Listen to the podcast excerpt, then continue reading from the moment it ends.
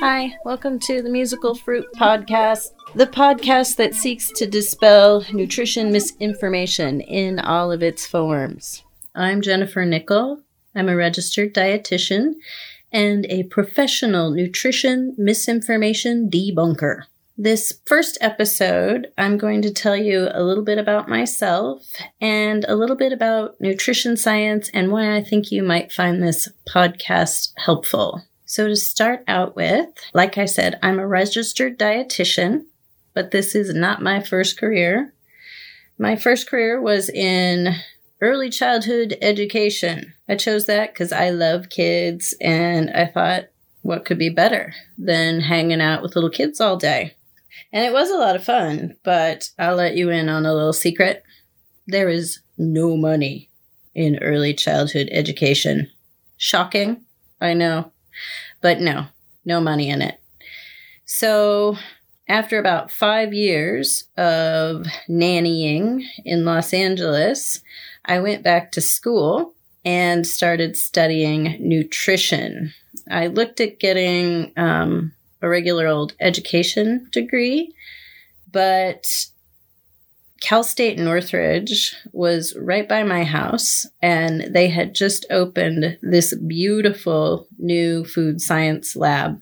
And I absolutely love to cook and I love to eat.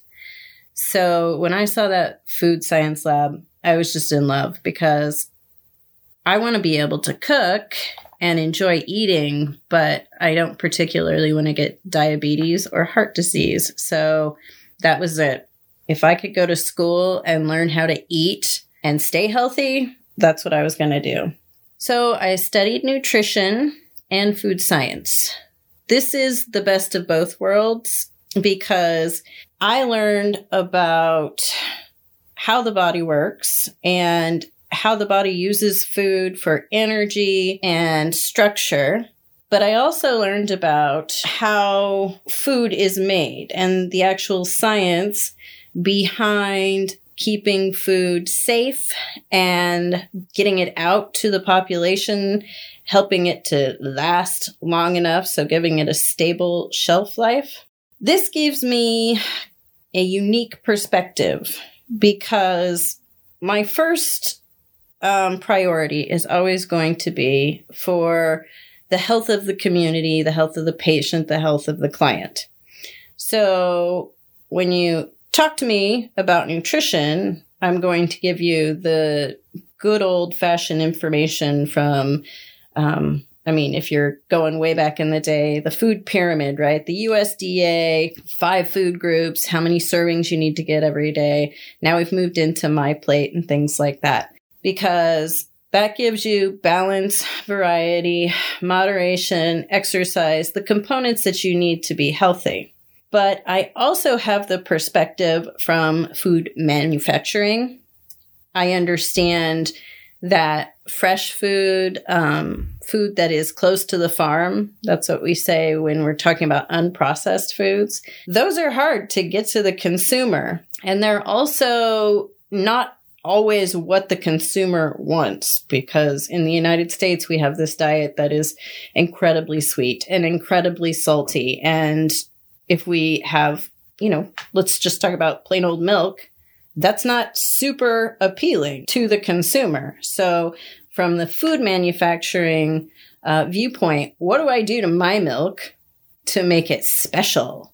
Um, so that the consumer is going to go, oh, I have to have that because it's a little sweeter, or it's easier on my tummy, or it's higher in protein. So when I have the perspective of the food manufacturer and the health of the public in mind, I can see sometimes how misinformation proliferates out into the community because food manufacturers are telling you through marketing a little piece of information that sometimes actually comes from food science and nutrition but they blow it up into a grandiose um, message that's totally off base when it comes to the science. So the reason that you might want to listen to this podcast is because I can help translate some of that misinformation. I actually teach nutrition to nursing students at a local community college. And I see that that is what has been the most beneficial for my students. I can tell them all day long that XYZ diet fad is just a fad and it's not based on science. But when I can give them a backstory on where that little nugget of misinformation started from and then how it grew into a million dollar uh, marketing plan or a whole new diet book for an author, that's when I see the connection being made for my student because they say, Oh, I get it now. Tiny little piece of information. Someone's going to make a hundred million dollars off of it. So they just ran with it. Let's talk a little bit about nutrition science. Um, as a dietitian, the information that I give you is going to be what we call evidence based. They use that in medicine, and we use that um, in nutrition as well because we're part of the medical field. When I say something is evidence based, it means that we have studies for this piece of information that we're giving you. And the studies um, have been well designed. They are not biased. They weren't paid for by a particular company to get the outcome that they were looking for. Um, and they they have been repeated time and time again. And the consensus of the findings of the studies that have been done over time is on point. So it has come together into a singular consensus. And that's what we call evidence based practice. So when I'm telling you that you need to eat more fruits and vegetables, and it's good to get at least two and a half cups of, uh, or well, if we're talking fruits and vegetables, then four and a half cups of fruits and vegetables every day because if you do, then that's going to cover your vitamin A and your vitamin C and your fiber and your folate, et cetera, et cetera, et cetera. That means that I have thousands of studies behind that piece of information. And as the studies have been done, we've looked at them We've decided whether or not they were well designed, whether or not they had any bias. And if they were well designed and they had no bias, then we took their findings and put them into a larger pool of findings from other studies and looked at the results all together and came to one conclusion. And that conclusion is you should get four and a half cups at least of fruits and vegetables every day if you want to get all that vitamin A and vitamin C and folate and fiber, etc. So it's my job as a dietitian to only give you evidence based information. The problem as a dietitian, like the part that's so hard, but I'm gonna cry right now, is that nobody wants to hear the evidence based stuff because it's the hard information. It really is that you need to stick to around 2,000 calories a day. I will give you more information down the line on how to find a um, more concise calorie level for you in particular. But on the whole, for community tr- nutrition for the United States, we say 2,000 calories. That's about right.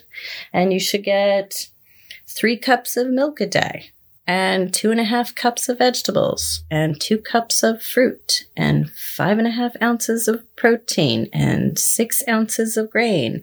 And if you do that, you will stay within your calorie needs, but also get all of the vitamins and minerals that will help you to um, keep your heart healthy and avoid diabetes, etc. I don't get to give you the super easy, fun superfood information because people want quick fixes. They want to be able to lose 10 pounds in the next two weeks to get ready for beach season or your vacation. Um, they want superfoods so that if they eat that superfood, they will never get cancer. Doesn't matter that they smoke and drink and never exercise and have a really high stress level and they never sleep because they are getting acai and so everything's okay. I don't have that kind of information. I have the tough information where you have to you know, eat a healthy diet day in and day out and do it for yourself and do it because it makes you feel better and you'll have better quality of life. So, um, that's the point of view that this podcast is going to come from. I want to help you learn the value of sound nutrition in your everyday life and how you can make just tiny changes, really, and um, be the healthiest you. You can also continue to eat pizza or chocolate or cheese, whatever it is that um, is your absolute, I can't give this up food. There are no foods that have to be gotten rid of. So you can keep your favorites, um, but look at your diet as a whole and see the places where you're getting extra and it's not going to make a huge difference to you. So maybe you're having juice with breakfast every morning and you could give or take that juice. You don't really care. You can identify it and say, okay, well, that's a place where I could get rid of 150 extra calories every single day. So you can find that information and make little changes and learn to be healthier. And at the same time, you can learn to look at nutrition information out there from doctors and trainers and the internet and begin to decipher it for yourself and say, okay, well, what does the science say? Um, does that really jive with what I know about nutrition or even just the base level science um, of everyday life?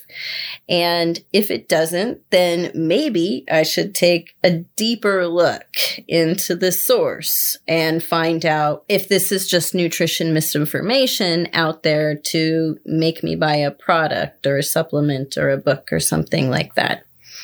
I hope that you'll come back. I'm going to start the series with nutrition misinformation that I hear a lot from my students. We go over all of the nutrients in class, and as we go through each of the modules, there are topics that again and again students run into, like the shocking fact that coconut oil is actually coconut fat and it's incredibly bad for you. Or, well, the misinformation about more protein and we need more protein. So, um, I have identified some of that nutrition misinformation that seems to be quite common, and I'm going to go through those initially. Hopefully, as I begin to go through some of those food fads and nutrition misinformation, I will pick up a few listeners um, and you can start sending me uh, pieces of nutrition misinformation that you've encountered, and then we can dissect them and find out if there's a root of hard science um, in them that then got blown out of proportion, or if they're just complete bunk, or maybe, I mean, there is also valuable nutrition information out there. And so maybe you found something really cool that we can share with everybody that would be helpful. Thank you for taking the time to listen. I hope you'll stop back again. And in the meantime, make sure you get your beans because they're super good for you. Bye.